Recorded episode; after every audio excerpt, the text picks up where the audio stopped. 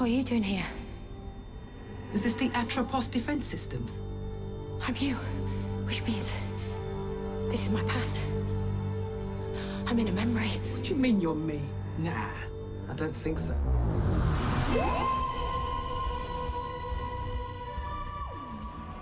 Adam, we should start playing a game where you guess the quote that I used to intro the episode. Oh, oh, interesting. That would be that would be you a have no really fun idea. Game. No, I have I have no idea what you're gonna use. I, in fact, I don't even know how often you listen back to our episodes. I know you're not you're not like you're not the type to listen back to to content uh, content don't that put you're me in. on this. Don't put me on the spot like that, Aaron. So you Don't probably do don't that. even hear you probably don't even hear all my hard work that goes into the editing and choosing the quotes and you know all the transitions and stuff. I, I know you. I, I know there's hard work that goes into it, and I definitely appreciate it. And I know that you you do a great job of splicing in audio. I have listened to the random episode here and there, but it is definitely not a hobby of mine. I cannot stand the sound of my own voice. I've gotten so used to it. Like the first couple times you hear it, and you're like, I don't sound like that. But having podcasted now for I don't know how long we've we been doing this? At least seven Oh, years, eight years. Yeah, at know. least. Yeah. Uh, so I've just gotten used to the way I sound in recordings, so it just sounds normal to me now. But See, that's, that's that's that's the problem. Most people say, "Oh, I don't sound like that." I know darn well this is what I sound like, and I can't stand it. You just don't like to hear it. yeah, I mean, I don't. I- Honestly, I don't even know at this point. You know, we're we're recording now, and later on I'll be editing, so I haven't decided yet what the you know the intro quote from the episode, the title of the episode, all that stuff. I haven't I haven't picked that yet. That'll come later tonight probably. nice, nice. So if you have any suggestions while we're recording, you could let me know. Like this would be a good quote to put in the intro. sometimes it's hard to pick. It really is. Like, or sometimes it's just a matter of finding the easiest, most accessible quote that I can find on a video because sometimes it's hard to dig up some of the some of it. So oh, and and when it's hard to pick on most episodes, I can't imagine how hard it is to pick on an episode like this where there is really no consistent storyline. Yeah, and we've pulled back the curtain a little bit on kind of behind the scenes of some stuff of our show before, and you know, one of the things, one of the rules is uh, the intro has to be the doctor talking.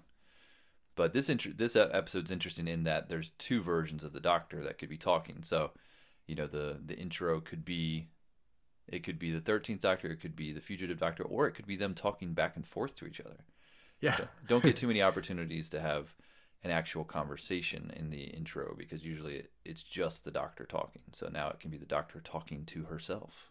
There you go. So there I'll have to go. try to find a segment with that. So and you and at this point you've already heard it all. So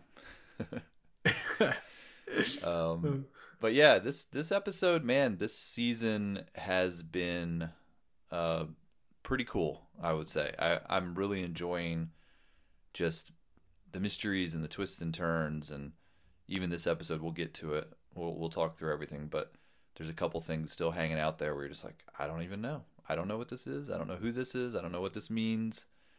And yeah, it's it's been quite a ride.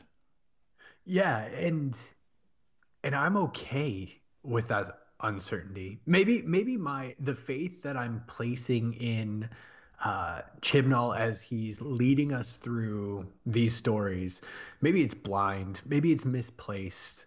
Um, maybe I shouldn't have such a a uh, enjoyment out of just being blindly led through this story, but it's really good and I can't help but think that there is a purpose and there's a plan behind the the madness that we're watching unfold on the screen. Um, it seems like things are working towards a logical conclusion, as logical as a as it can be in a Doctor Who episode, um, a logical conclusion. And this is this is a really solid six episodes for Whittaker's Doctor to go out on. Well, we're only halfway through. Oh man, They could they could totally not stick the landing. We'll see. we will see. No, I I, I fully expect that um, the the rest of it will be very enjoyable. But yeah, we're at the halfway point, so it's a little early to call.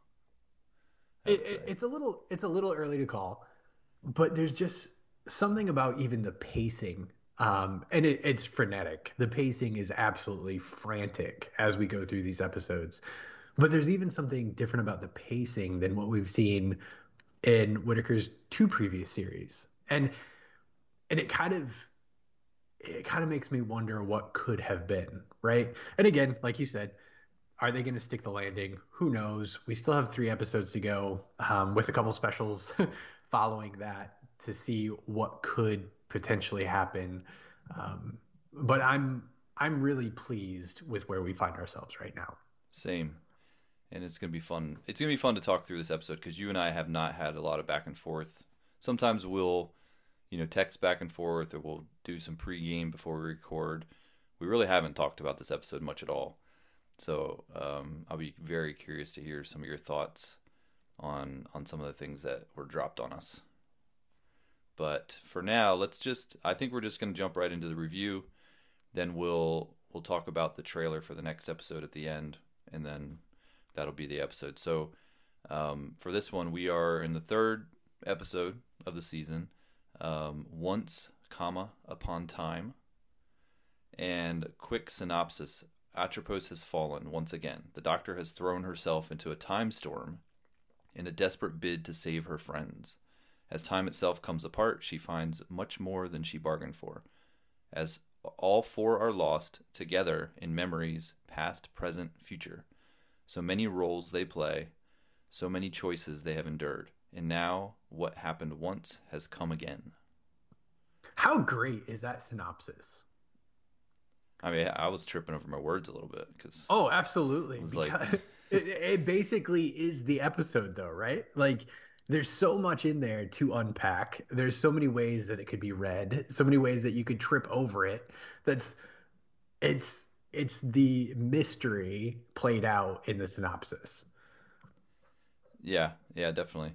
Um, I'm looking through some of the you know kind of credits here, and this one was this one was written by Chris Chibnall. I think they all are right so far, and I probably the whole all six will be credited to Chris Chibnall. Uh, but the director's name is Azhar Saleem.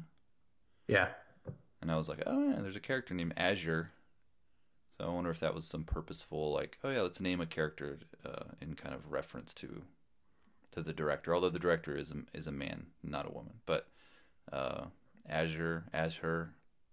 That's I was curious to see what other things he might have been um, might have been credited, but I am not finding anything that jumps out to me.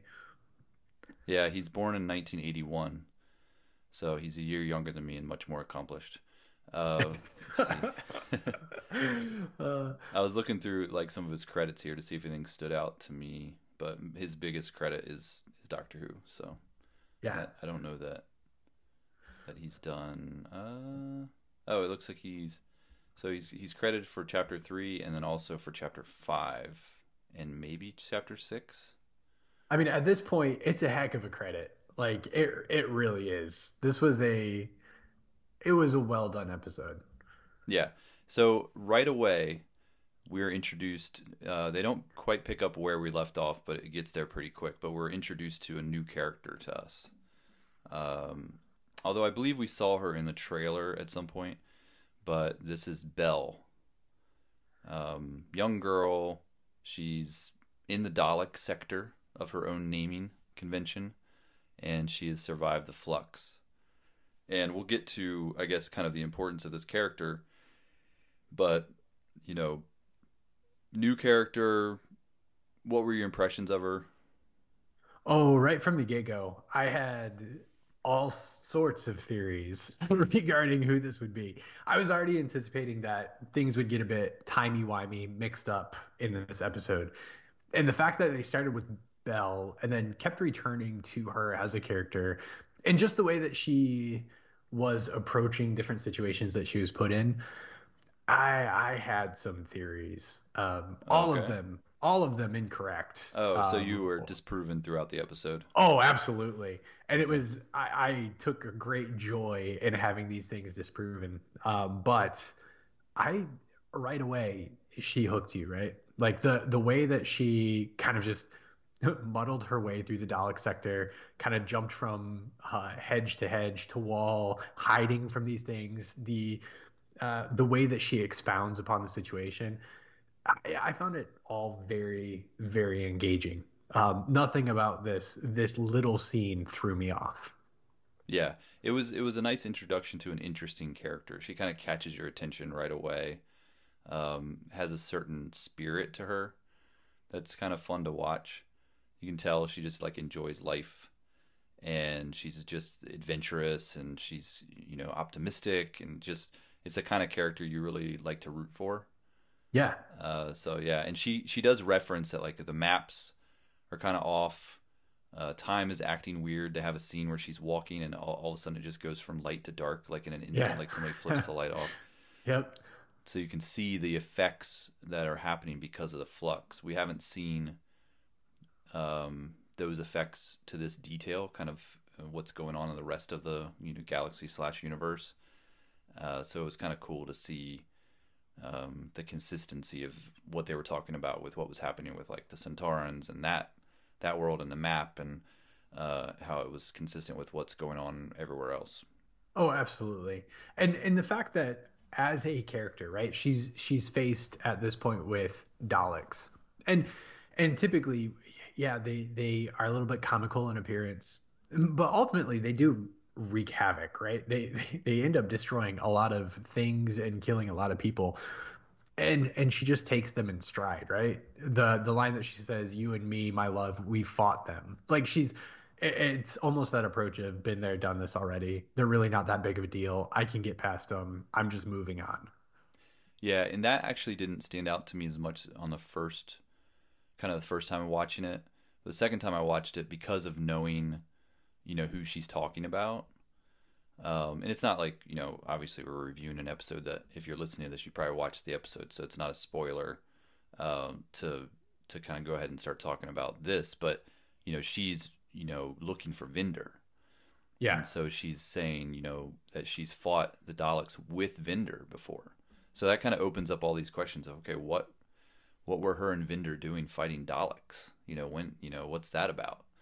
Um and they both seem very young. Uh, but he's in kind of this military type job. Who knows what she does? Uh, but they've, you know, obviously had time to have a relationship and and now have been separated. So it's it's an interesting. I feel like there's a lot of mystery around this relationship uh, that could be important, could not be. You know, I think who knows what it means in the end. Like if if it really matters, other than just the fact that there's these two people that are trying to find each other, and that's the story, or are they connected to the the bigger narrative? Yeah. It, it's it, it's something, right? Like ever since the the um, articles about Davies taking over and his desire to do spin-offs and create a universe and all this other stuff came out, my mind has like latched on to different things like this. And this is probably one of the first times that my mind was like, oh wow, you know what? I could probably take a spin-off series of Bel and Vinder. Because like you said, there's there there seems to be a lot of things that it's like, oh, I I want to know more about this, or I'd really love to see how that panned out, or just just these little tidbits that are tossed out there that I find really interesting. One of those being the fact that they both fought Daleks. Right. Another thing that happens while she's, you know, kind of trying to get out of there is she she mentions this uh, entity that's kind of swarming around and like killing people. They show it on screen as it starts out as a blue, what I would call a swarm, but not necessarily related to the swarm that we've been talking about. But it's almost like a swarm of little entities that are consuming people. But when it consumes them, it, it kind of changes color to like a purplish color. And I don't think I get we get a little bit more explanation about what it is later in the episode, but yeah, I, I still haven't kind of made the full connection as to where where this is coming from. Right. It, it, it's. I don't think we're supposed to make the full connection, at least at this point. Uh, the it is interesting. I find the similarities interesting in regards to how this blue swarm causes people to disintegrate and then the same way that Swarm and Azure do something very very similar. Like there's there's there has to be some correlation there. Either that or maybe the flux is just all about watching people disintegrate in that way. Right. Yeah, and we'll talk a little bit more about the blue the blue uh, stuff. uh, what was the the guy from 1820? He called it uh, mites. yes. Which made me think of uh, Cybermen, but like cybermites. But I did too. And at first, I thought they might actually be related, like it might be actually like a cyber type thing, but it, uh, eventually we find out it's not. I'm glad that it's not. right. Uh, so so they give us that intro with Bel, and then they kind of jump back to where we left off. You know, because it was a big cliffhanger. We had Swarm about to snap his finger, and about to you know basically let the time stream flow through these mortals, and it's yeah. gonna kill you know Vinder and Yaz most likely, and you know they kind of leave us hanging as to how they're going to get out of it. And so the Doctor has a bit of a Sherlock moment here. How did it strike you? So was she she just has that moment where she's kind of slowing down time in her mind and like talking about like oh usually I can figure these type of situations out like I and she's kind of going through almost like her process in yeah. her head of how she handles these high pressure situations. Not not something that we've typically gotten, you know, to kind of get into the doctor's head like that. Um, and it reminded me of Sherlock uh, when you know obviously the the Benedict Cumberbatch Sherlock. oh yeah, they, they, do that. You know, kind of zoom into his brain, and I guess they did it in the in the Sherlock movies as well. It's kind of a, something they did with with both modern Sherlocks. Yeah, I I really liked how this played out because, like you mentioned, the last episode ended where Whittaker's doctor really looked helpless, right? Like the what who we've typically seen as being the most clever person in the room, all of a sudden just in this point of like no way out.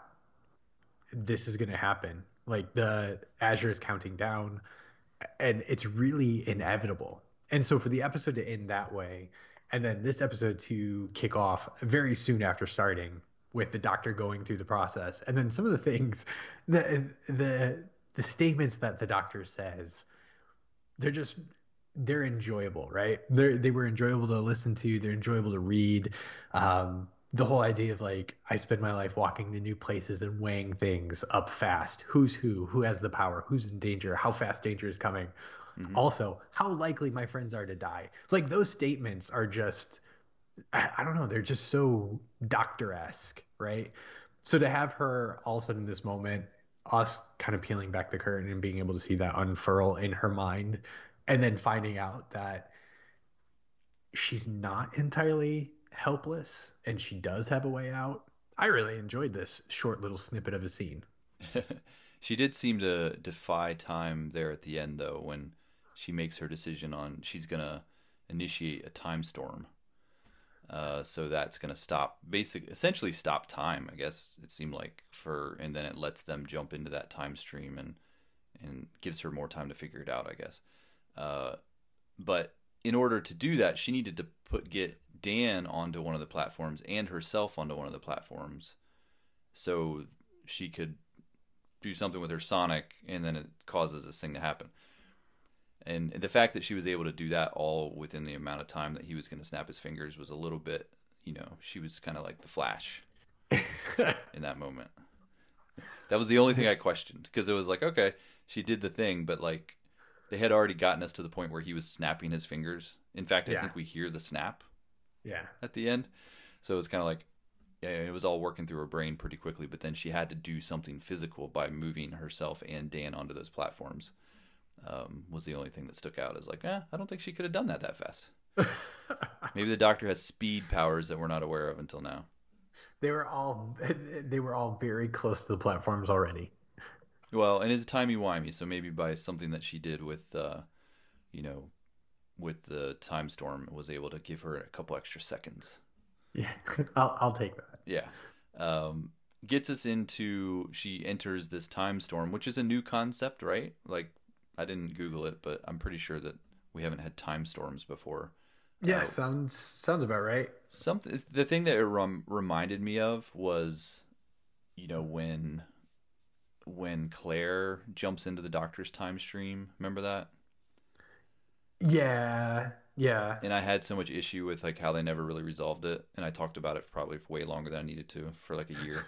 um, and if I probably I need to go back and rewatch those episodes because I'm sure they probably resolved it. I just didn't pay attention. But uh, yeah, so that kind of reminded me of that similar type of thing where it kind of seemed like the doctor was entering, you know, a time stream that she she didn't have control over. She's getting pulled one direction or another, and all of her companions that went in there with her are also getting pulled away, and she's trying to figure out how to control it all. It's kind of, it's it's very chaotic. Oh, absolutely, and I I think that's the main the main thing, right? She she didn't have control of the situation. It was the massive risk that she had to take. She had to put herself, her companions into a situation where there's really no control, but it bought her time. So it's it, it does seem interesting, um, but I think it played out pretty well. Yeah, and she's taking a big risk because they were talking like you know we'll get into some of the other element or other things that happen while she's in the time stream later, but you know it's pointed out to her by multiple people like this is a risk. You might not survive this. you might yeah, make the, the wrong decision. when the Mouri tell you that this was a bad idea, and they're the ones that typically control time, they probably know what they're talking about. Yeah, exactly. So, so, so she gets in there. She sees a weeping angel. So that was kind of out of nowhere, and then she sees her companions kind of all get pulled away, and then she herself gets pulled into the first scene we see where she's now outside of the temple um, in a different time and she's back with her team, quote unquote. But we quickly realize that the people that she's with aren't necessarily who she thinks they are, and she's not necessarily who she thinks she is. It, I mean, it, it, is one of those things where at first glance, it's like, okay, this is interesting. Like, is this a, I mean, if you're a fan of Marvel, if you've been following along with anything, you're, you're so used to the multiverse at this point, right? The, the idea of same people but kind of living different lives. It, it almost hit me as that, right? I I did think that this was the doctor. I thought, at least at this point in time, when this scene first starts, that it truly was Vinder, Dan, and Yaz. It's just something else was taking place, or she was in the middle of something that she was not used to. Um, but we quickly find out, like you said, as things progress through these snippets of a scene, that not everything is as it seems, seems, um, and probably even more so. Yeah, and let's stop here for a little bit because I feel like if we just follow the flow of the show, it's just gonna be a lot of back and forth, and we're not gonna get a chance to really discuss some of the stuff in detail because they really they just jump from one thing to the next and back to the thing and yeah. Because this is a, a pretty big part of the episode is their time here at the temple. And, you know, kind of the slow reveal of what's going on. So we have the doctor, she shows up, she's basically acting like herself initially, and her companions um, point out that what do they call it? Um, temporal uh, hazing. Hazing. Anytime she starts to act like the thirteenth Doctor, they're like, oh, it must be the temporal hazing. They actually give her some sort of like a, like a stem or like some sort of a, a, shot in her neck to kind of cure her of it. Um, and then she starts acting the way they're used to her acting. Um, and then so they're trying to rescue hostages. Uh, we haven't been told like what the details around it are, but the, basically they're they're trying to get in there and rescue these hostages. We do find out that the companions aren't who she sees. She's seeing the companions, but they're actually other other people. And but if am I wrong that we're only it's only revealed to us that Karvanista is basically who Dan who she sees as Dan. Yeah. Is actually Karvanista, but the other two we never they never really reveal. No, they they never reveal who the other two are. Um, there was an interesting an interesting image that I saw floating around Instagram with uh, pertaining to Doctor Who, where someone put in who they think the other two individuals were, um, which was which was fun to see. But yeah, we're only ever told that Karvanista is the one that she sees as being Dan. Right. Uh, do you think it? Do you do you have any theories as to who the other two were, or do you think it matters, or do you think we'll we'll ever find out, or was that just uh, okay? These are two other soldiers. Karvanista is the only one that matters. Well, I think I, I don't think the other two matter so much as who they are as individuals. I think the the good link for us to make is that she's working with the division, right? Like Karvanista was a member of the division.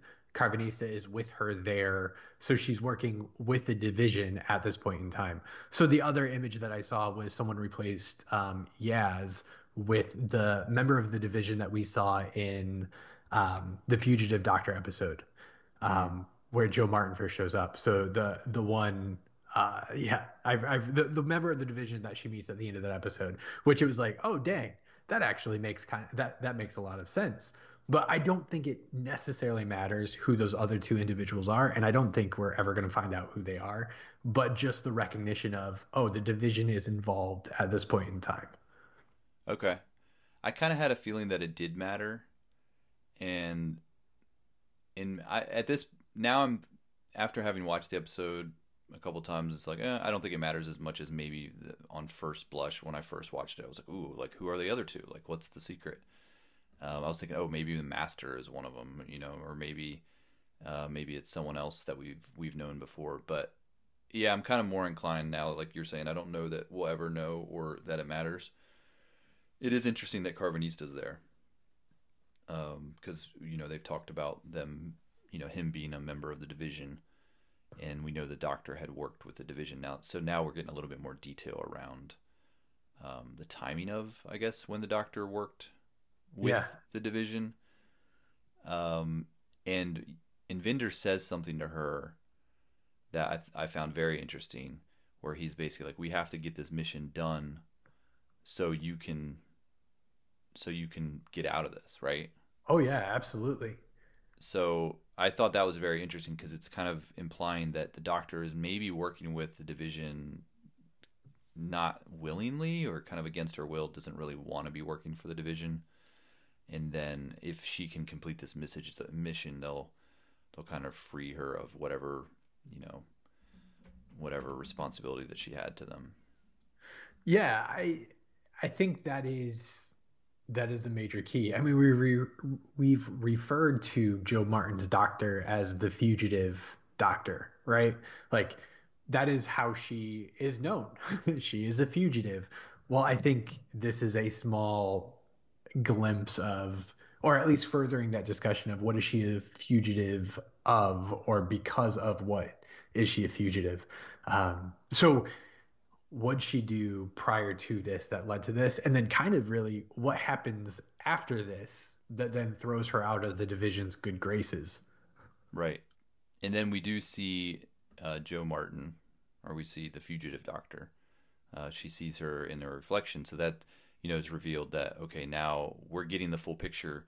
This is actually a mission that was taken on by the fugitive doctor and this team, including Karvanista, uh, to stop Swarm and Azure back in the day. Um, and I was, and that's that's like it was really cool to see the fugitive doctor back. It was also cool to see the personality shift when it was when it was the fugitive doctor versus the 13th and how different their personalities are, but we got to see Jodie Whittaker kind of play both, and but we yeah. also got to see Jo Martin. I I will say though, I almost felt like they should have just had Jo Martin. I mean, I guess it would have taken some of the mystery out a little bit, or the reveal maybe would have been not as cool, but I felt like they should have given her a little bit more screen time and let her play more of the those scenes. It would have been really cool if when they're in the um, I don't I don't know what we want to call it. The temple room where the throne is set up, where Swarm and Azure put their thrones. Like as they're panning around the doctor, have it like go behind a post and then have Jo Martin's doctor sitting there or standing there, and then go back around another post, and the thirteenth reappears, and basically interchange them in the midst of dialogue there.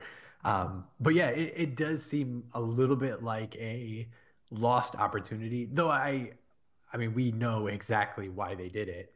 Um, because they really want the doctor to be there in the time stream. What I found really interesting though is that it's the fugitive doctor looking in the mirror that's like who the hell are you? What are you doing in my reflect my reflection? Like she's able to see the 13th doctor in her reflection.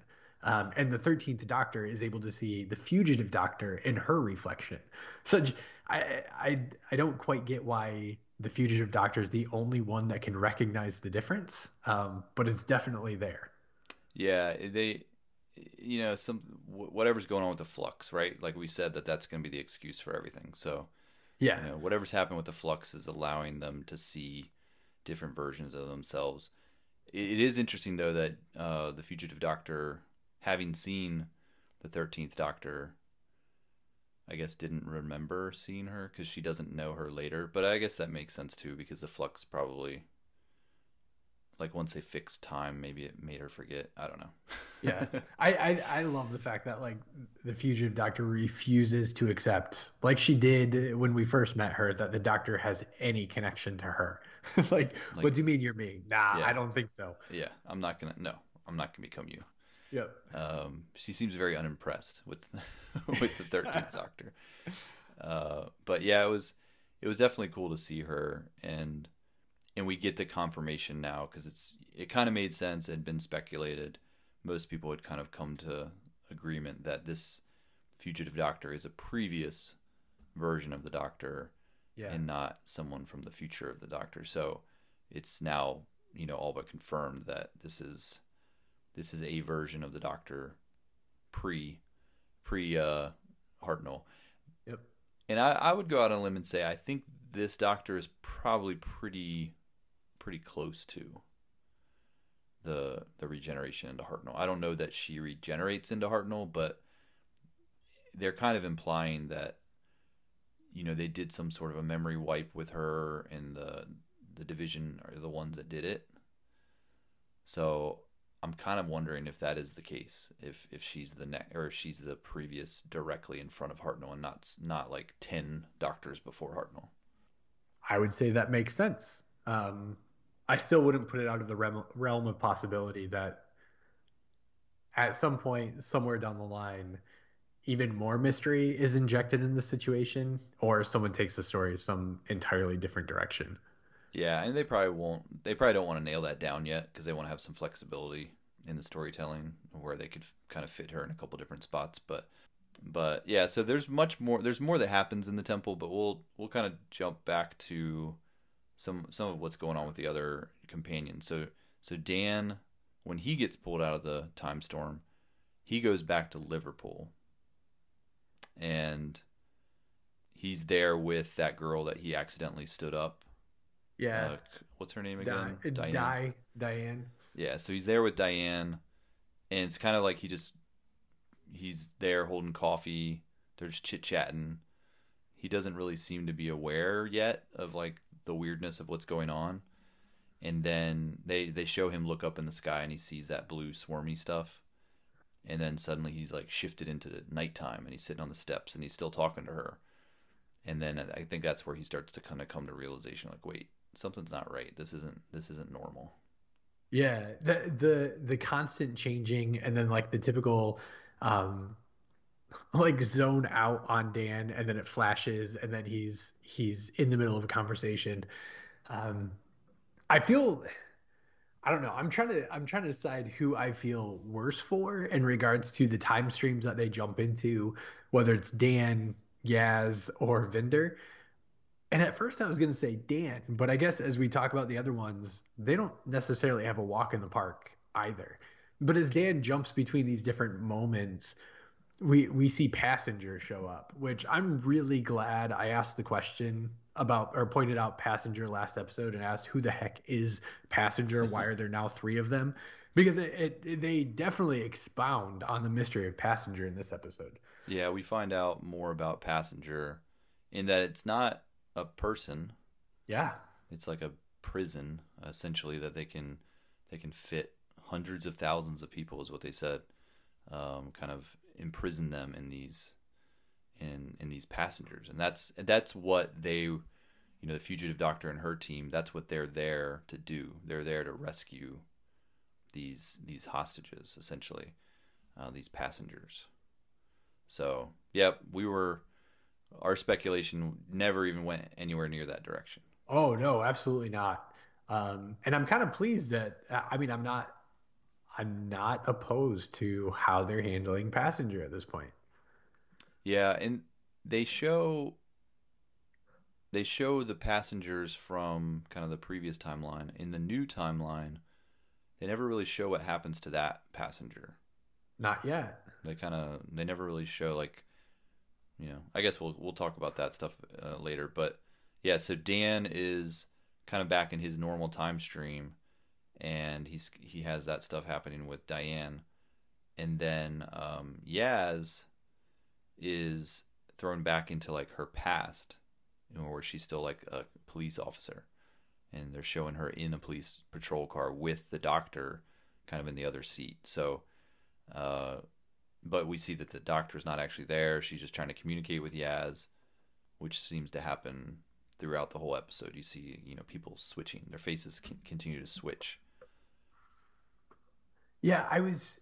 Is is Yaz her time stream a past memory? Because there, I think when she's like another scene that we get to with her when she's with her sister, mm-hmm. she specifically points out to the doctor when the doctor finally shows up, like th- that's the thing. These aren't my memories. Like these things haven't happened yet. And so it's like Dan is in these situations where yeah, he's with Die, but they've never happened yet. Yaz is in some time stream of hers where it is kind of like her normal life. She's with her sister, she's with a patrol person, but they haven't ever happened yet. Um, it, it's like they're these pseudo, like the doctor calls it out, like they're either past or future memories of these individuals. Um, but Yaz is not alone. Like the doctor shows up, and then she has probably the most disturbing experience because the angels show up.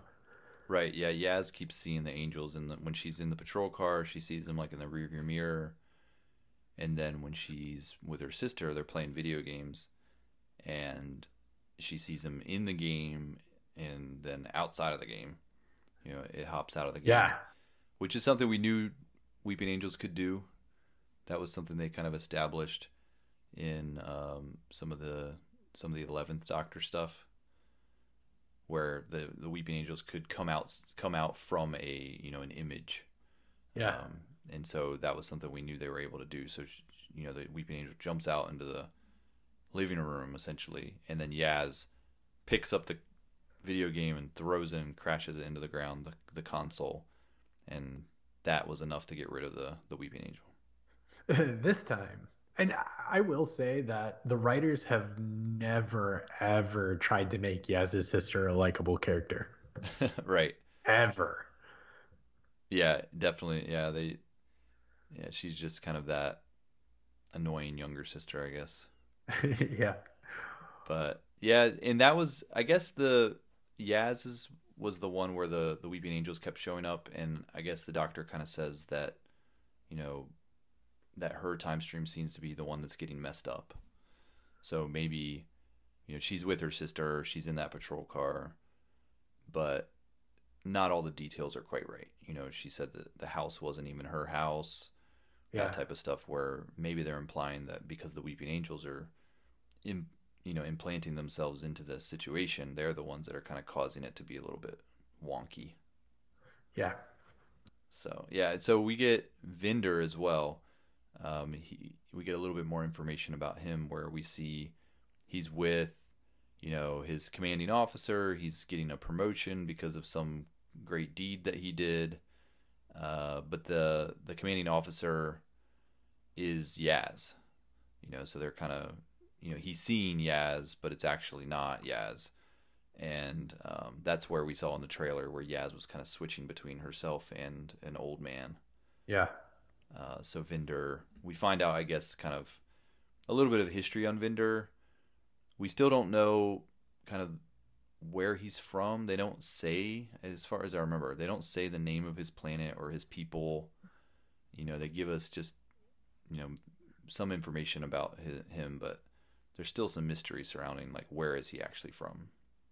Oh, absolutely. All all they really nail down is yes, military, um, military background, and he seems to be pretty darn good at his job.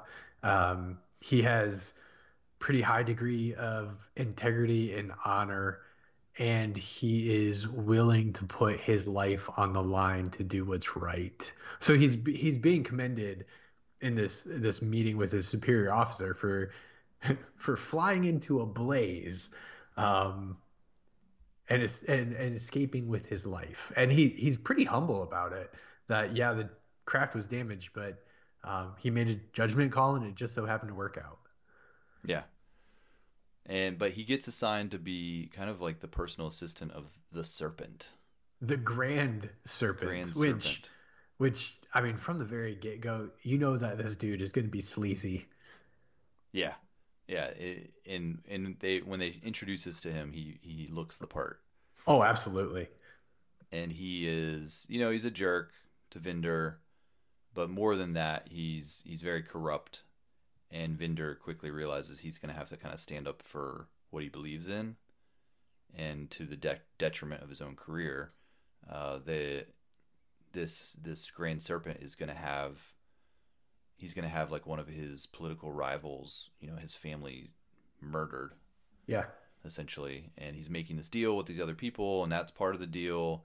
And he doesn't want Vinder to record that part of the of the meeting but then Vinder reports back to his superior officer and, and basically tattles on the guy. And um, and they're like, you know, do you really want to report this? You know, this might be a career-ending decision. And he sticks with it. You know, he says, no, I, you know, I, I have to report it. I know it's the right thing to do. And that's how he, that's how he gets kind of banished to the the Rose Station. So now we have kind of the backstory on like why he was there.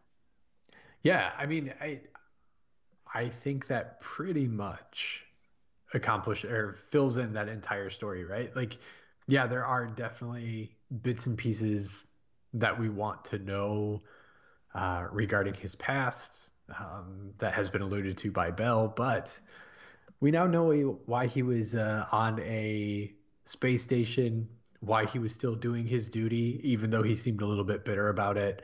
Understandably so at this point. Um, but yeah, that's that's how he came to be where he was when the flux went down. And since he's there, I guess maybe they're kind of implying that that's how he got separated from Bel. Yeah. And so she was expecting him to come back. Uh, he sends a message that says, "Hey, I'm gonna. It's gonna be longer than I thought because of this reassignment." And and then the flux happens. So then now she doesn't know what happened to him. He doesn't really know what's happened to her, and all she's got left is this message from him. Yeah, and um, so that you know that's why they've been separated. And she's she's determined to find him, but he's also determined to find her. Uh, we do find out that they were married, and that um, that she's gonna have a baby. Yep, she's expecting, and she's carrying her wonderful little take me around with her. Yes, like a little uh I don't even know what you would call that. Honestly, I think it's a baby monitor. I was thinking the same thing. Like they showed a couple times where it's showing like emotion or it's showing heart rate and stuff. And yeah, thinking, this is her. She's carrying this device almost as a a thing to monitor her health to make sure that the baby is healthy. Yeah, like at first you you just think, oh wow, it's like a really advanced Tamagotchi. Yeah. And then at the end, when you find out she's expecting, it's like, oh, that's why she's talking to it. And she's like, oh, heart rate elevated. Well, that makes sense. Like she, like, yeah, it's because it is her baby. right. Yeah. Did now I had heard. Um, I'll give credit to to Foster Truman on our Facebook group because he pointed this out. Um, and you know how much I love fan theories. Oh, absolutely. But uh, he had mentioned that there was a theory out there saying that that the baby is the doctor, and that that they're going to reveal that Vinder and Bel are the doctor's parents. See, I would be, I would honestly be disappointed if that wasn't a theory floating around, right. right. Like, like yeah. I mean, it, it, the the way that things are getting tied together, and we've already experienced the whole Rory and Amy and River Song relationship yeah. and how that all played out. It, it makes sense when something like this is introduced in the final couple episodes where we've already spent like last series wondering where did the doctor come from? what is the source of the doctor? To to get this relationship introduced, I'd be really disappointed if people weren't jumping to that theory. Now, do I think it's going to play out? I, I I don't know. I don't necessarily want it to, hmm. but I I would be disappointed if we weren't jumping to those conclusions. Right. Yeah, and it actually had never really occurred to me when they said that she was going to have a baby, and you know, and even the reveal, it's like okay, they're these two lovers trying to find each other. To me, I just came came across it's like oh, it's a sweet love story. Like I kind of appreciated the the fact that they decided to have that as part of their characters. You know that they they're those type of characters that just like they love each other so much that they can't live without each other. They're going to go to any lengths to find each other. Yeah. You know, and um, I kind of appreciated that and thought it was kind of sweet, but never, I wasn't really thinking much into like, oh, well, you know, is the baby somebody important? Like, is it somebody, could it be the doctor? Um, so when he kind of threw that, when he threw that theory out there, not that it was his theory, he was saying he had seen it on online somewhere. Yeah. Um, in fact, I think he said he hopes that this is not the case. But so when I watched it a second time, I was looking for it. You know, I was looking. For, okay, well, you know, is there any indicators uh, that, that, I'm missing, or and I couldn't really disprove the theory right by, by rewatching it. Um, there are some, you know, I was looking at her ship, the symbols in her ship. I'm like, do they look, you know, Gallifreyan? But I guess it wouldn't matter because if if they're the Doctor's parents, it wouldn't necessarily be related to Gallifrey. Yeah. Um, but there were some, there definitely were some symbols in the ship that kind of looked similar to Gallifreyan, but not not exactly what we're used to seeing. Um, but yeah, so it was kind of one of those things where I was looking for for ways to disprove it, but really couldn't. Um, the reason I don't think it'll be that is I feel like the mystery of the where the doctor is from is going to be something that is later down the road. I don't think they're going to be wrapping that up um, in this in this series. I would like to think that they won't be wrapping up that mystery in the series, but I think there might be even another character in this episode that might get us closer to that than Vinder and Bel and and Tigmi. Okay. You have me intrigued. Okay, well then I'm just gonna let that sit, and we can go on with the the review of the episode. Well, we'll the get there when we get there. Okay. The other thing I'll say is we were talking last time about trying to remember the details around the the um, the timeless child. Timeless child. I almost said impossible child. Impossible girl. Timeless child. Uh, the timeless child and kind of her origins. And so I went back and rewatched some of that, and you know, really all they say is they found that the um, the woman that found the timeless child found her on an unnamed planet. Yeah. They don't say where, and there's this kind of portal type thing up in the sky, and she finds this little girl at the bottom of this of this portal, and says, you know, it's you know, it could be from another gal or it could be from another dimension or another universe. I think is the terms that they used. Uh, so it was like, okay, that doesn't really tell us anything. You know, you can, you know, you had said, well, maybe she's from another dimension. So it's definitely a possibility because they do use that terminology that she could be from another dimension or she could be from another universe. So, but yeah, that's really all we know. So if her parents were Vinder and Bel, I feel like it doesn't really fit with the idea that she's coming from this other place. You know, that Vinder and Bel seem very of this universe. Yeah.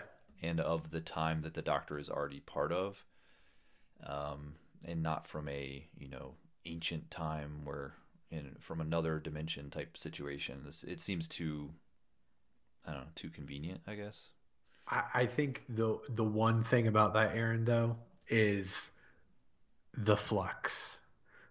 The flux could throw everything off. Yeah. I mean, on, honestly, it transported them from the other dimension into our dimension. Well, at this at this point, like what has been referred to time and time and time again is that with the Mouri out of place, if anything happens with uh, the flux, time is meaningless essentially. Like you can fall into any time stream at any point in time, and it just doesn't matter. So what's to say? And, and I'm totally playing devil's advocate right now. Like I'm not saying this is at all what I think but I think they could potentially be like, well, the flux happened. Bel and Vinder got zapped into the past. Or who knows? Maybe the Weeping Angels did it. Like they did it with Amy and Rory. So why not do it with Vinder and Bel? They zap them back in time and boom, we have the doctor. Huh. Okay. I'm not saying that. That's not my theory. Don't hold me to it. But I'm just saying stranger things could happen. Right. Yeah, I kind of hope it. I just kind of hope it's not connected. Oh, I'm I, with you. I kind of hope it's just uh, two new characters they've introduced us to, and their story is just about their love, and it's not connected to to anything else. But we'll see. we I mean, we we are a sucker for star-crossed lovers that that wait for thousands and thousands of years and fight through all sorts of obstacles to be reunited. Yeah. It, the other thing that uh, he had mentioned in his comments, we were going back and forth a little bit on it in the Facebook group, and he had said that one of the bases of the theory was that Bel says, "I wonder um, if he's going to look different," and you know, essentially is you know implying that their species could change the way they look. So. Oh uh, dang! I didn't. I didn't even pick up on that. I just thought time wise, but yeah, that that's what I thought too when I first watched the episode. That she was just saying, "Oh, if he's gonna look different because it's been so long since you've seen him." But then when you look at it from that other lens, you're like, "Oh, I guess yeah, I could see why if a, if they have that ability to regenerate." Uh, she may think, oh, the next time I see him, he may not even be the same person, or he may not look like the same person. Oh, dang! So that that was the best, I guess, you know, element that that uh, I could see maybe connecting it. It'd be a nice line that they threw in for a later reveal. But at this point, I kind of hope it's not true just because I feel like I've been spoiled if it is. oh, yeah. I like, I, I am with you 100%. Like, I don't want that to be the case. And that, that line is such a throwaway, right? Like, two people who've been separated for who knows how long and you just wonder like how have they changed? But when you do deal with regenerations and time lords that line can mean so many different things. Oh crap. I feel like there's so much more because i was thinking oh we can move on from bel but there's a couple other things uh, that are probably worth mentioning. She does say she does have a line where she says that someone at a bar told her yeah. That Atropos is falling, the Mouri yep. are compromised, and time is beginning to run wild. And I was thinking in my head, like, is it that much of general knowledge that just somebody at the bar would be like, you know, did you know the Mouri are compromised? You know, oh, like, do you know who would be at that bar though? Who? Captain Jack. Captain Jack. I think he's, I think he's written himself out of the series. I think he point. has, but he can still get a throwaway reference, right? Like, who, what other dude would be at a bar and know exactly what's happening? Yeah, it just so it was such a random line where I was thinking, I feel like the what's happening with the Mouri and kind of the controlling of time and space and all that stuff just seems like above the level of, of bar discussion. that I just, I thought that was that was a funny line. Um, yeah, I agree. And then she does fight Cybermen as well on her ship. The Cybermen attack, they infiltrate her ship. I will say that I like the actress not great at the actiony stuff. She didn't sell it very well for me. Uh, the, you know, just some of the stuff she was doing with the flipping around and the guns, and it just didn't seem like it really. Maybe they didn't have a lot of time to train her, but um, but yeah. So she takes out these Cybermen, and then she the one at the end kind of she talks to long enough to try to get some information out of him and and she was kind of pointing out like we've seen the Sontarans, the Daleks now, the Cybermen, and they're just basically trying to take the scraps of the universe for themselves yeah. after after flux. So that's why we're seeing these different species. It's not necessarily that the flux has brought them all here, but right. they're t- trying to take advantage of what the flux has caused. Yeah. I I just love the fact that Bel is so flippant about Cybermen, Daleks. Like every every other time they've shown up in any of Whittaker's series, like they've been yes, a little bit goofy, but they've been formidable threats, right? Like they've they've been something that they've written to try to make scary again. Bel just doesn't give a rip, right? Like she she just passes by Daleks like they're no big deal the Cybermen, she takes them out and she actually looks like she's enjoying doing it and she does it so that she can have a conversation with one. Um, she just she just doesn't care. It, it's kind of refreshing to see her approach these villains the way that she does. Right, and then she, at the end, the the the Cyberman's kind of like, well, why? What's your mission? And then she tells him love, and then she shoots him and kills him. that was just kind of a, a nice juxt- juxtaposition of you know, she's a, she's she is a very caring person that's trying to find her true love, but she also will kill you in cold blood. She was tired of talking to him. Yes. Yep. She doesn't need to put up with the whole no emotion. Motions are not missions. Yes. Yeah. Um, all right, so enough about Bel. So the doctor keeps jumping in and out of the time storm, but one of the things she's trying to do when she has the time is she sees the Mouri there and she's trying to convince them or talk to them about like helping her. Yeah. And at one point she's trying to convince them like you you know you need to send some of your Mouri to this place. And I guess she said she needs 4 of them, right? Right. So to to fill in the other places, the the ones that are burnt out, and the places that you know um, you know Yaz and Vinder are on, and to fill that in, so they can take retake control of time, but also save her friends. Um, and ultimately, she's able to accomplish that task and and convince them to do it. Yeah, I. So this is one thing that I've kind of gone back and forth in my mind. Not necessarily the the Doctor in the Time Storm talking with the Mouri, um, and and bringing that to a resolution because ultimately through that move, they they're able to kick Swarm and Azure out and rescue everybody. But it, it, it's going back a little bit more in regards to the Mouri's place on the planet Time in the first place. Like the the Mouri showing up is what ultimately allowed the fugitive doctor to defeat Swarm and Azure. But Swarm says all sorts of stuff about how having a planet called time and like time cannot be controlled and the Mouri weren't there in the first place and just kind of like the arrogance of thinking that they could control stuff and then he goes off about the age old battle between time and space. And he does a lot of exposition there, which it seems like there's some nuggets in there that need to be uncovered. It's just really hard to parse through exactly what's happening on the Temple of Atropos with the Mouri, Swarm, Azure, and the Doctor. And they mentioned the dark, like the dark times. Yeah, they're in right now. Like time has been out of control and I guess Azure and Swarm are part of the problem, and they've they've come to this this place and basically set up thrones for themselves. Swarm looks the way that we saw him when he was captured, uh, so he's not in the the same form that we were used to seeing him in the last couple episodes. Um, but yeah, they're kind of implying that the universe has kind of been at been a bit of a mess because time has been out of control and we don't really know what caused that.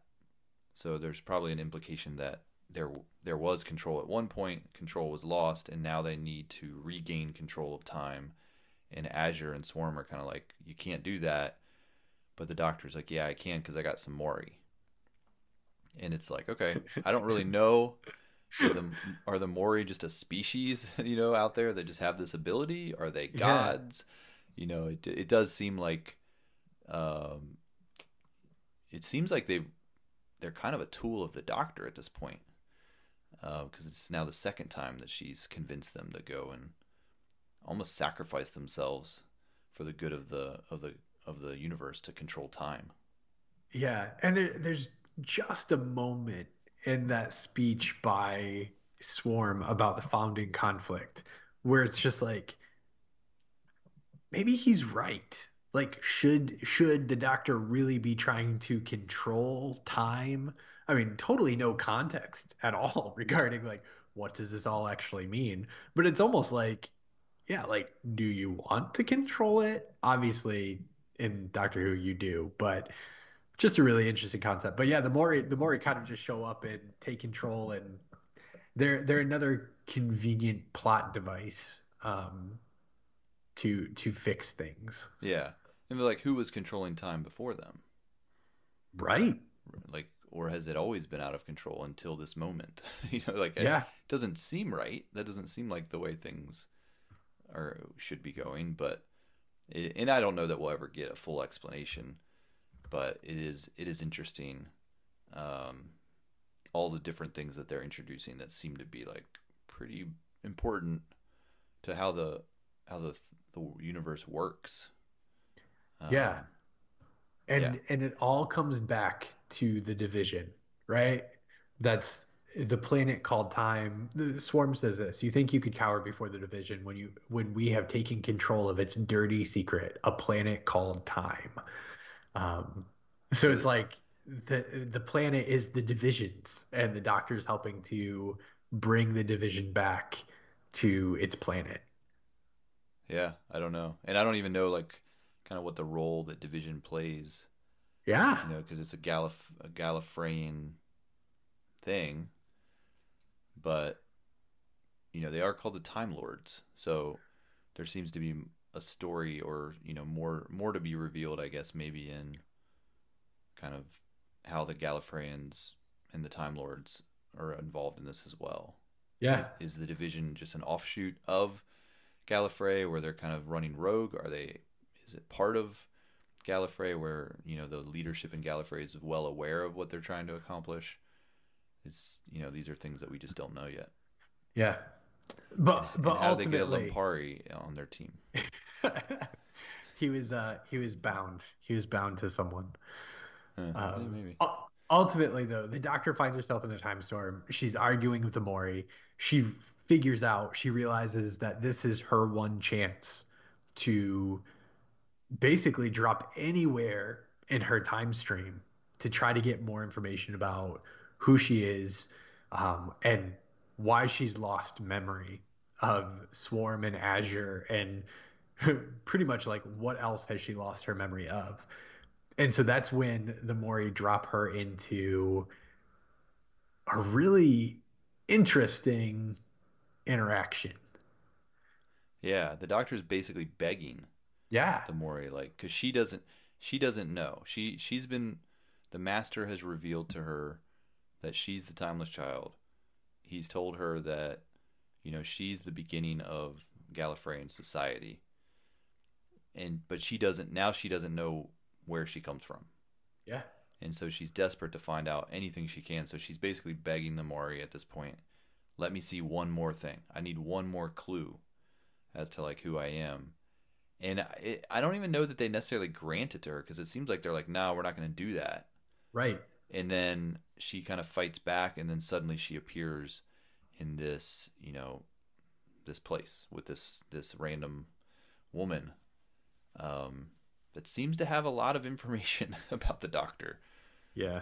Um some eh, you know i'm sure you have the you have the quotes there um some of the stuff that they talked about but you know when she first shows up she says, um, I forget what she exactly says to the doctor, But do you have it there? Yeah, she she tells the doctor to stop fighting. Stop fighting. Um, You think you can navigate all those time streams without anyone noticing? You're fighting a lost cause. You need to stop.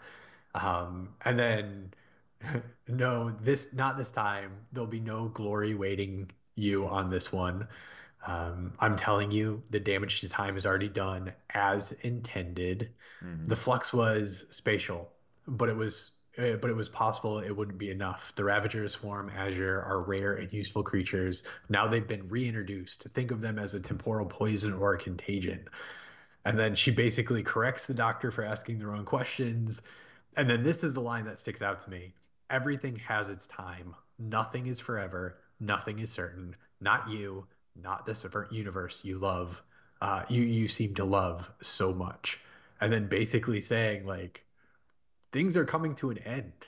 Uh, she is so this is this is what I was alluding to earlier, where I think we're I think this is the character that gets us closer to the Doctor's origin than any other character in this episode. Oh yeah. That this this character is I mean, I've again, there are some theories about who this character is. The the name of the character, A W S O K, Osok. I have I mean, they never say it in the episode. It's just the name of the character. It, I'm really curious to know who this really is. Or is it just a new character that we've never been introduced to before? Someone Yeah. from the Doctor's past, or maybe someone the Doctor's never met but has been kind of pulling some strings. Um, are they from Gallifrey? Are they from the other dimension the do- the Doctor's from? Are they related to the Doctor? Are they initial? Are they the initial person that found the timeless child? I mean, it's a different actress, different name. Yeah, Probably not. I don't know. I mean, that person did was able to regenerate, but uh, I don't think so. I don't think it'll be the same character. But yeah, I mean, there's a lot to be revealed. There was a there was one of the quotes that you didn't say was um, you said the part about as intended. Oh, she said the flux it was made, it was Yeah. placed because of you. And I remember joking around with you last episode where I was saying, "Oh, what if the big reveal is that the doctor is the one that caused the flux?" Um, and then it's like, "Oh, I don't know that she caused it like on purpose, but it does sound like something she does is going to uh, maybe cause the flux to happen. Yeah. Um, someone, whoever caused the flux to happen, did it because of her. At least that's what this woman is saying." Uh, which I thought was an interesting, interesting idea, and maybe timey wimey because maybe it's something where the doctor has already done this, um, and now they're seeing the repercussions of it in the past. Yeah, I mean, again, we could go back to or go back and say like this is the reason why the fugitive doctor exists, right? She did something, she's running from it. This is why. Yeah. So, once again, some interesting, uh, interesting cliffhangers there. There's um, a couple other things we didn't talk about the the guy from the 1820s in the tunnel. Williamson. he he's with Dan and they had a f- kind of a funny interaction like because it sounds like this guy th- he either thought Dan was someone else or he's already met Dan in the future and Dan doesn't remember or d- hasn't happened to Dan yet but he he thought Dan should know more than he knew. Yeah. Like, why are you acting the way you're acting? Like what are you doing? Uh, so I thought that was kind of interesting. That I, I guarantee this dude is going to show up in every single episode, have like a weird interaction with someone, right? He interacted with Yaz, he's interacted with Dan, and we probably aren't going to see any explanation of who he is until the very last episode of the series. Yeah, probably not. Uh, he's intriguing because he's the one that maybe right now has the most mystery. Because even Bel, we've gotten some backstory, and you know, you know, I guess this lady that just got introduced to the Doctor is kind of some mystery there too. But he's just got no, like nothing has connected yet to him. No, He's just He- there, and he says he- weird stuff. yeah, he has the most mystery, but I guarantee he's the one character that has the most context. Like, I think he knows exactly what's going on, but we know nothing about him. Yeah, he he does seem to have a little bit more of awareness of the big picture than just about anyone that we've been introduced to. Right. The, the the most the most awareness through a 19th century mind. Like the fact that he's back vile demons, I'll smite you all. Like he probably doesn't know exactly what everything is, but he has a, a pretty good idea of what's happening.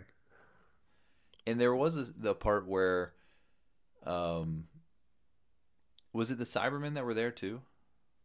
He was I, I, don't know. We don't know what he was oh, shooting at okay. but he he hides from the swarm. And like when they when dan's like is that what you were running from? He's like no there was something else. Yeah okay. And the the the mites the flying blue mites yeah. they fly away but then he's like they're coming back. And then it looked like they interacted with dan and that's what tossed him out of that time stream and back into his own time stream and I was kind of wondering because there's they talked about those things in a couple different ways. They said they oh, what did the old guy say? He said something about he's seen them rip people out of the mor- their mortal yeah. time stream or whatever. Um, but then later on, the doctor kind of said that it was time correcting anomalies. And so I didn't know are these things actually like touching people and disintegrating them, or are they touching people like weeping angels do and sending them wherever. I, I, I mean, I know, right? Like we, it would be very easy to look at what the angels do and think, oh wow, they just straight up disintegrate people. But no, we we know now that they're sending them elsewhere. Um, we don't know where, we don't know when, but they put them in other places. Maybe these things are doing the exact same thing. It, it's they're trying to time is breaking, hunting down anomalies. Um, or maybe it's, this is the the evolution of weeping angels. Like this is them in their first form or something. Yeah, I it before they be. solidified. Um, yeah, because they definitely have. You know, obviously, weeping angels kept popping up throughout the episode, and then we see this stuff and the idea of time. Um, you know, being this chaos and and once you control it, they they said, well, the damage has already been done so the the time is still trying to like fix the anomalies. And so then I'm thinking, oh, well, maybe that's kind of the origin story for Weeping Angels is that that's what they're doing. They're they're trying to go around and you know fix anomalies by throwing people into different you know different places or whatever. So or maybe that's how they started to fix anomalies, and then they evolved to be a little bit more aggressive. Yeah, they they have a broken chameleon circuit now. Yeah, and we do know that the next episode is going to be very focused on Weeping Angels. Um, but we'd be remiss not to mention that that Vinder got his opportunity to have his TARDIS moment. He did, and I have to say, I I really liked his TARDIS moment. He seemed legitimately excited. I liked it. It was surprising because he opens the door. For one thing, the door is still the TARDIS is still all jacked up, so the door is like on the floor. Uh, but he pops his head up through the TARDIS, and he's like, "What?" You know, he just has like a very, you know, kind of, you know, relatable. There wasn't any clever lines back and forth between him and the Doctor. It was just, you know, oh, cool. Like he, and then he says, "Is this a TARDIS?" Like he knows what a TARDIS is. Yeah. He he never had been in one and thought maybe they were a, a myth, but you know he's he's well aware of what a TARDIS is um, and was excited for the opportunity to maybe even fly it. Yeah. Yeah, I, I, mean, even even that in and of itself. Sorry, I'm going back to the the silly theory again, but like the fact that he knows what a TARDIS is, like, is that is that interesting, or is that just kind of another throwaway line? I think that it is somewhat interesting. I I do wonder if there's going to be a connection between kind of him and Bel and just Gallifrey in general. Yeah. Some some knowledge of Gallifrey, or they maybe used to live in Gallifrey, and um, I don't know, because I the Gallifrey society is interesting in that it seems like there's definitely the elite, and then there's kind of the the non, and maybe they're maybe they're from Gallifrey, but they weren't part of the elite that got kind of those special powers. So there's an awareness or connection to the culture, but you know, not the same way. Or maybe it's completely disassociated. But they, yeah, like you said, he he does know what a TARDIS is. Yeah. So yeah, more more to be revealed. But anything stand out to you for for the first look of the next episode? Um, I think where this episode ends is pretty pretty important. The fact that they all get on the TARDIS and it seems like things are actually going good for them, right direction. Yaz looks at her phone. An angel is there on her phone in the TARDIS. And then the angel comes out, and then the episode ends with the doctor yelling, The angel has the TARDIS, um, as opposed to the angels have the phone box. Like it's it's on the nose. Um, but the angel has the TARDIS, and they're going somewhere. Right. And the the angels are yeah, I don't know where they're taking them, but we do know based on the previews for the next episode that the Doctor ends up in was it 1963 or something? Yeah, we're we're reintroduced to Claire from a Halloween Apocalypse, where she showed up. She seemed like she knew Doctor and Yaz, and then she disappears and gets taken by an angel. Yeah, eh, yeah. So we're maybe we're gonna see where where she met them and why she remembers them, but they don't they don't remember her. Yeah, because they hadn't met her yet. But maybe this is the part where we kind of get more information around that. But I was looking through the trailer, nothing like too crazy. Um, and it's a, a pretty short little kind of trailer, about 20, 25, 26 seconds of, of little clips from the next episode. But it's not really anything that's you know super groundbreaking. We know they're going to go to this town. The town has you know it's in the news that everybody disappears from this town, and it's from the 1960s, I think. Yeah. And yeah, and they seem to be surrounded by some weeping angels. So we're gonna get a full-on weeping angel episode. Yeah, I'm looking forward to it. I hope it's handled well. Weeping Angels are, are have been interesting in how they've evolved in in Doctor Who. What started out as a pretty simple concept got a little convoluted, I'd say, over the years. Uh, yeah. Kind of what they can do and kind of how their how their powers work. So,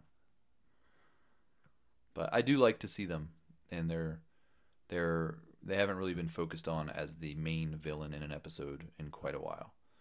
So to have them be the focus of an episode will be will be pretty cool. Yeah, I'm I'm based on the past three episodes. I'm really looking forward to this next one. Um, I think any other series, I'd be a little bit more hesitant about seeing the Angels show up and wondering how they're going to handle them. I'm feeling pretty good about this one though. Yeah, they they've done good so far. We're heading into the fourth episode of six you know, so we only have you know three left, three episodes left. Uh, they did they did reveal a little bit about the Doctor Who's one of the Doctor Who specials. Yeah, that's coming up. Uh, they did say that that Jodie Whittaker's final episode will be part of the centennial celebration, and it's going to happen in the autumn, is what they said, the autumn of 2022.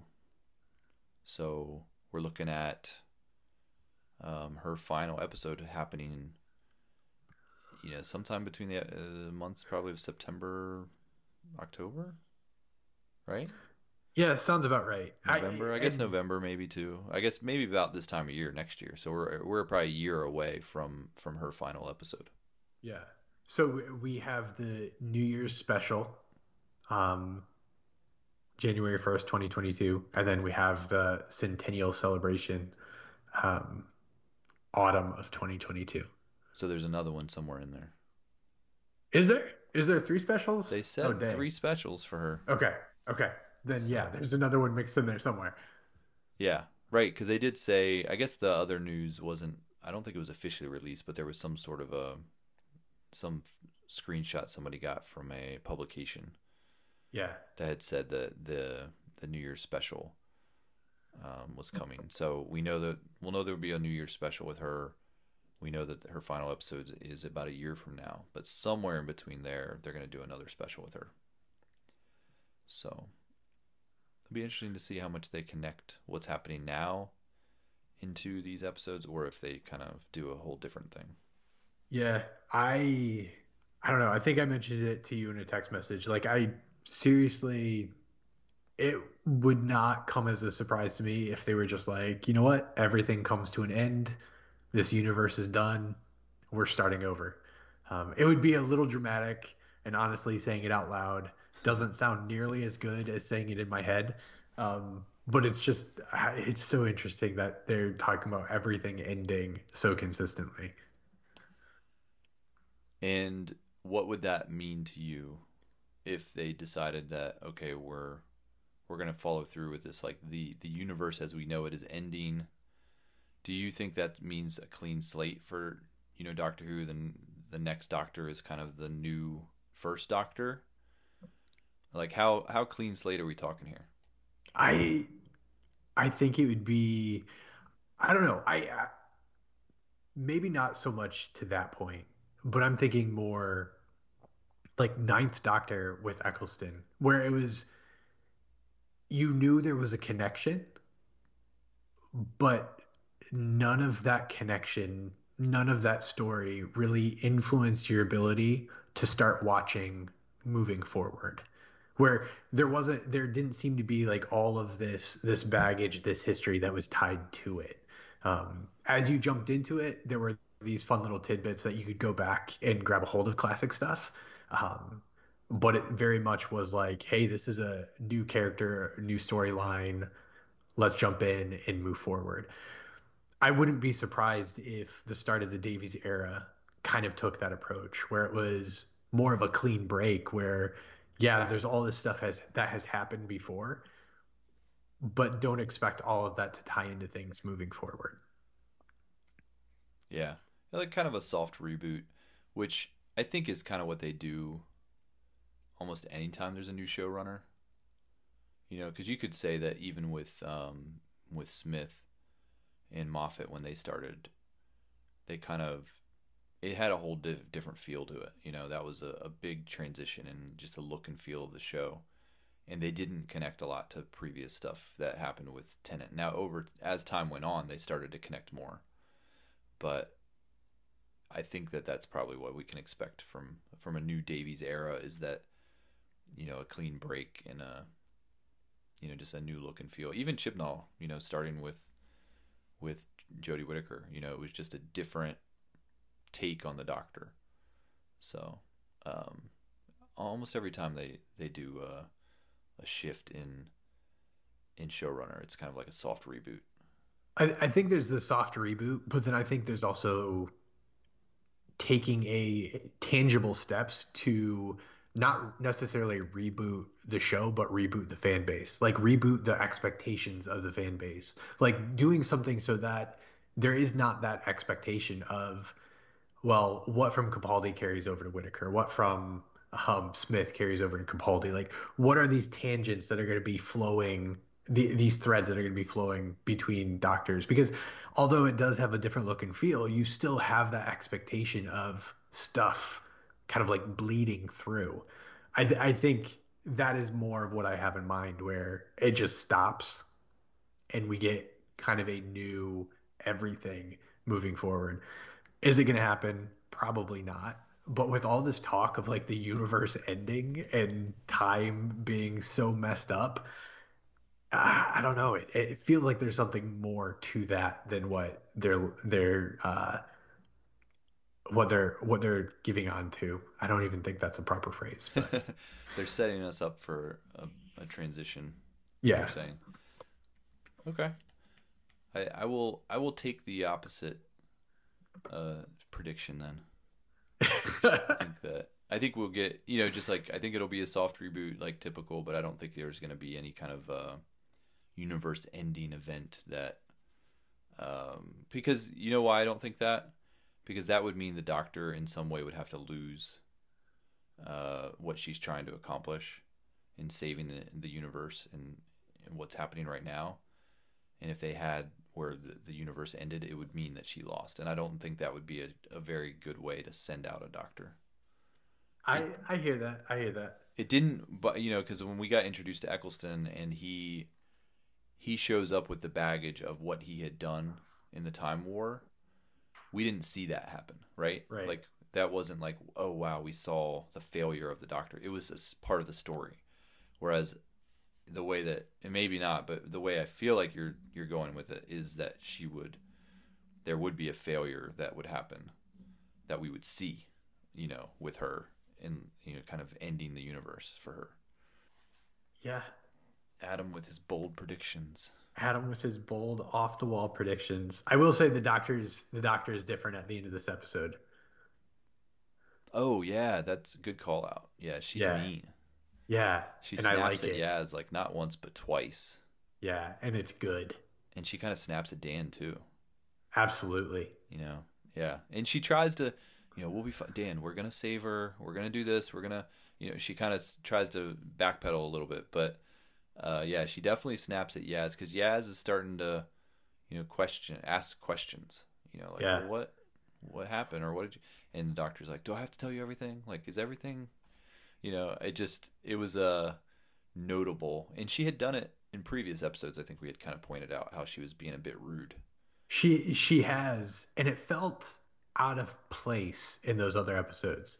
This episode, though, it doesn't. This episode, it feels like spot on for what you, you would expect for how she responded in other places in this episode. Like there, there's there's something about her where she is very determined to find answers, and there's something about her that wants these answers very badly to the point where she's now it feels like she's almost going to steamroll anyone and anything to get to where she wants to go. And it's very doctor like it's very in Yeah. character for doc for every version of the doctor that i've watched uh, to have these moments. And and i know i've talked about it before how the doctor kind of shifts between you know caring for their companions so much and then also sometimes treating them like inferiors. And this is a very much a moment where i think as much as the doctor tries to you know show that she cares for these characters and wants to save them in the end and I'll always stand by this in the end I don't think the doctor sees them as equals. Yeah. I think that's part of the part of the baggage um, of of being the doctor is knowing that you know anyone that she travels with is not going to necessarily be able to kind of equal her in intelligence and what she's uh, not only intelligent but just what she has lived through and the experiences that she's had. And so I think when these moments come out where you know someone like Yaz who is obviously she cares for and they're very close but she kind of the true doctor comes through in that moment where she's like stop talking. You don't matter right now you know? Yeah. And it sounds harsh but that those are kind of the moments i like to see because it shows the complexity of the doctor and that she's not just this you know fun character that the, they get to travel with and take basically take them on these vacations and stuff. Like no she's she's a super complex character that's lived for thousands and thousands of years. And you know there's there just isn't a companion that can can relate to her. Yeah she it feels like she finally has after three series she finally has a purpose. Like she she has gone from the point of just like hey fam like we're just going on fun adventures kind of just wandering around to now she is like she has a purpose and not necessarily fam anymore. Yeah and there's a selfishness to it. Oh yeah. That the doctor always has and it has i think has to always fight that mentality or fight that desire sometimes to to you know just she's got this one focus now where she's like i need to find out about um you know where i'm from and my past and i need to get these questions answered. And you know it, it'll be interesting to see if they if there's some side effects to that or some collateral damage to the people that she's traveling with. Yeah. All right. Well, I'm excited for the next couple episodes, but for now, we're gonna wrap up this episode of Bad Wolf Radio. sounds good Um, thanks everyone for listening. You can find all of our episodes on Apple Podcasts um, or any of the other podcatchers. You can also join our conversation over at our Facebook group. Uh, we've had a lot of conversation around these last couple episodes and um, some back and forth between some of our listeners. So it's it's always a fun conversation. We always appreciate everyone that participates. And um, yeah, until next time. All is ending, and don't come looking for this. You can go. don't come looking for this. What? What is this? What is this? What is she not supposed to come looking for? I thought she was talking about that like little bottle she was holding in her hand. like, What's don't in that come bottle? looking for this plant food. Nope, I'm pretty sure that's not what she's talking about. No, not her special formula Miracle Girl. It, it's some interdimensional portal where she lives by herself. She is.